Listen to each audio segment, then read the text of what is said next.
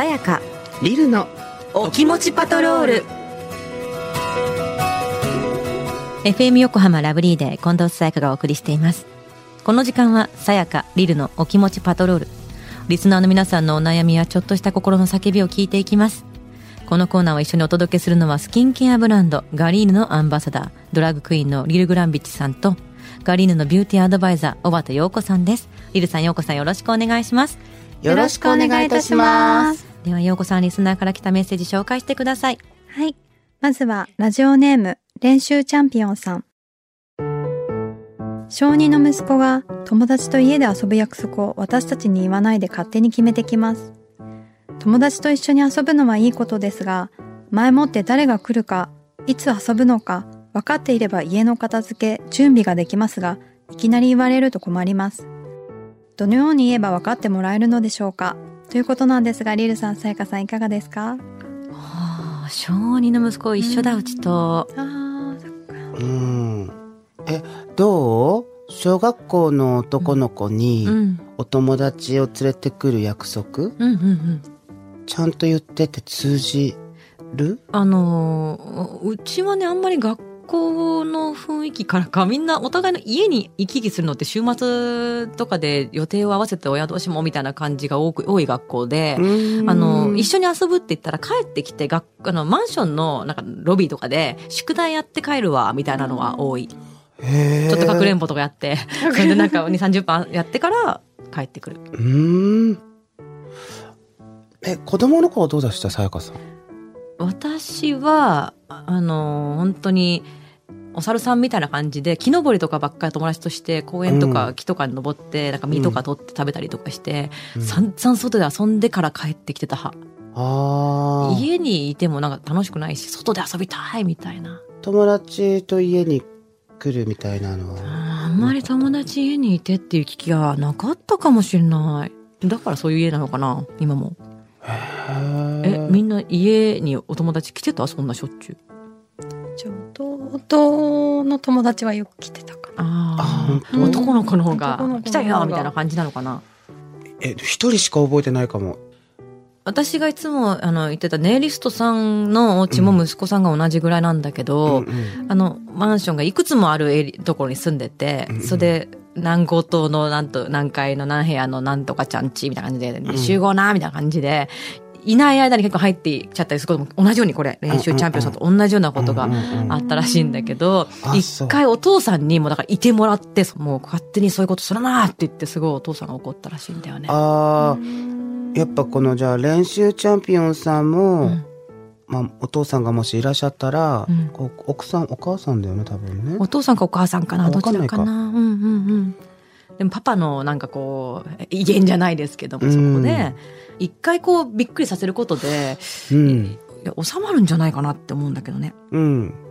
まああのすごく良くないけど、うん。友達の前で怒るっていうのはあー。友達もやばって思うし、ね、やばってなるから、うん。ダメなんだここ勝手に来たら。買ってきたらダメなんだっていうのうんは、うんちょっとうん息子さんだけに言ってももしかしたらお友達の方うんがそうそうそうそう。お前んち行こうよってそうピンポンンピンポンって勝手に来ちゃう。そうターゲットされてる。パターンもあるから。そうなのよ。まさにそのネリストさんがそうだったから。うん。大雨の日とかでもピンポーンって言って、外で遊べないからお前ん家に来たよとか言って言えば、うんうん。来られちゃってたらしい。えーってなっちゃうかそらうそうそうそう。で、それはってなってたから、うん。お父さん怒ったらしいんだよね。うん。お母さんはやっぱり説明しても、やっぱり優しい弱いみたいな部分があったみたいで。うんだからきちんと確かにその友達の前で言うっていうのはありかもね。うんなんでだよ、いいじゃんってさせない。させない、うん。うん結構迷惑だよね。うん、嫌だな。ああ、やだ、なんか、なんかそのうちさ、うちに来てさ、おばさんなんか飲むもんないの？とか私言われるの。超嫌だ。絶対嫌かも。嫌ちゃんと、ちゃんと言えそうだけど、おばさんってタイマー？って言って怒りそう。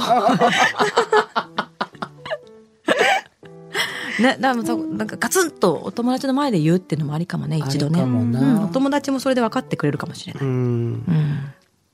じゃあ続いて。はい。ラジオネーム、お花とりんごさん。4歳と2歳の子供を育てています。5年前に妊活のためにキャリアを諦め、前職を退職しました。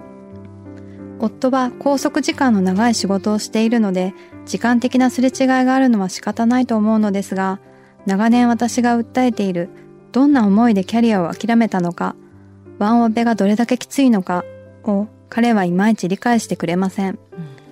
子供が生まれて4年近く、その場では分かったと言っても2週間も経つと忘れてしまうみたいです。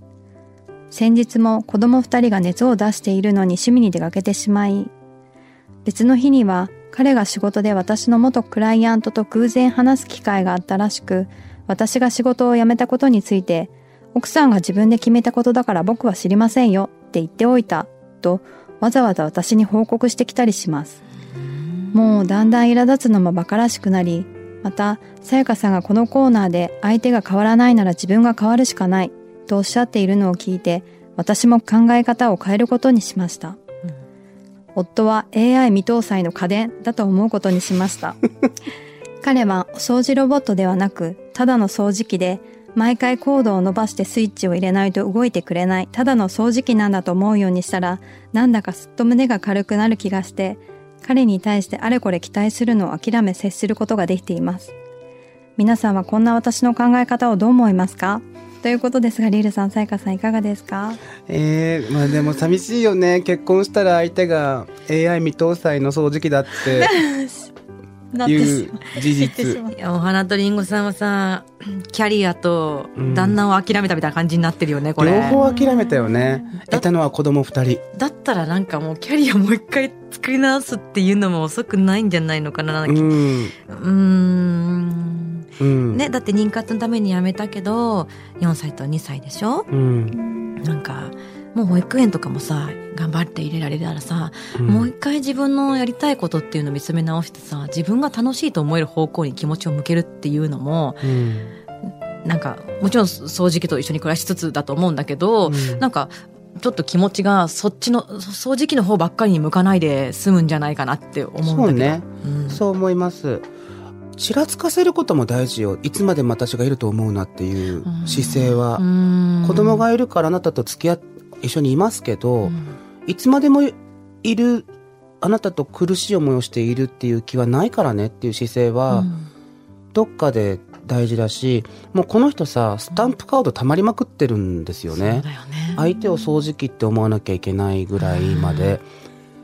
だからそれは今後の改善ができないうん。のであれば自分が変わるっていうのも自分の環境を変えるっていう意味でも例えばその保育園うん。カチッと入れる、うん。でお金かかっちゃうけどその分じゃ旦那さんが出すとかね。当然ねそれあまあ当然出すべきだけど、多分彼はごねると思うんですよ、うん。なんで家にいてくれて家のことやってくれればいいのになんでっていうふうになると思うけど、んんうんうんまあでもどういうつもりでキャリアをね諦めたのかっていう、うん。お話はねもうしてるわけだ,、してるんだもんね、うん、やっぱり帰りたい社会に復帰したいっていう話はしてもいいと思うし、うん、何かその向こうがダメだよっていうダメな理由を、うん。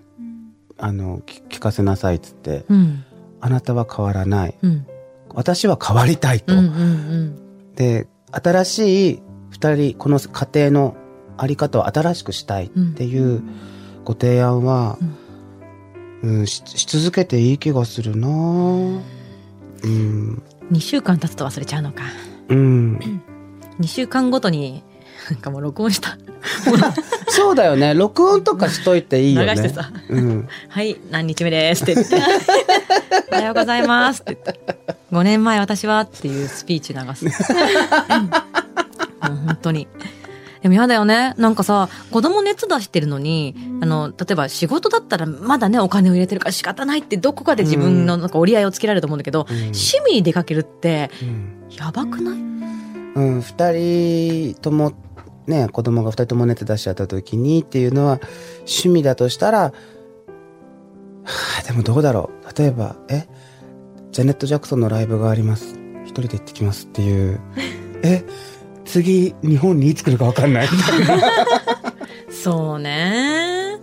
でもさ、趣味に出かけてしまい、てんてんてんって書いてあるからさ、多分、しょっちゅうなんじゃないの？あ、なんかそんなようなことがいつも起きてるんじゃないの？ちょろちょろとやってんのかな。こればかりはしょうがないっていう趣味だったらあれだけど、うん。協力的じゃないってこと？だからもう私思う。仕事をもう一回、うん。キャリア5年消えたの確かに大きいかもしれないけど、うん。今日が一番早いわけだから、うん。もうなんか再構築をするぐらいの気持ちでう、ん。もう一度、もちろん新卒の時とは違うと思うけど、うん。仕事しようっていう気持ちになって、うん。なんならお金も入れますよ。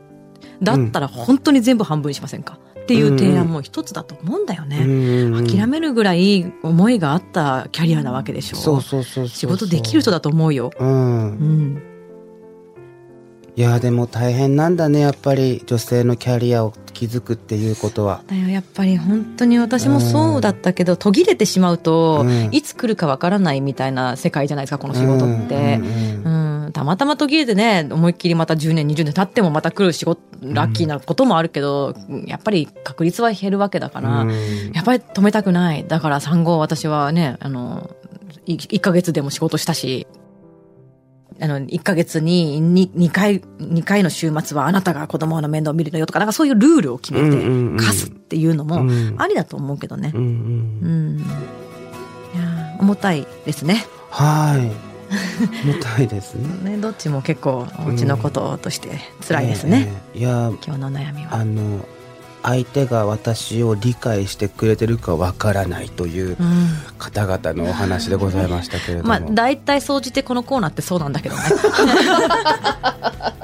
理解してもらえてない、うん。そうだね。ももらえるように自分が変わって自分が伝えること大事だよね。うんうん。あリルさんやヨーコさん私に聞いてほしい話があるという方はラブリー at fmyokohama.jp まで送ってください。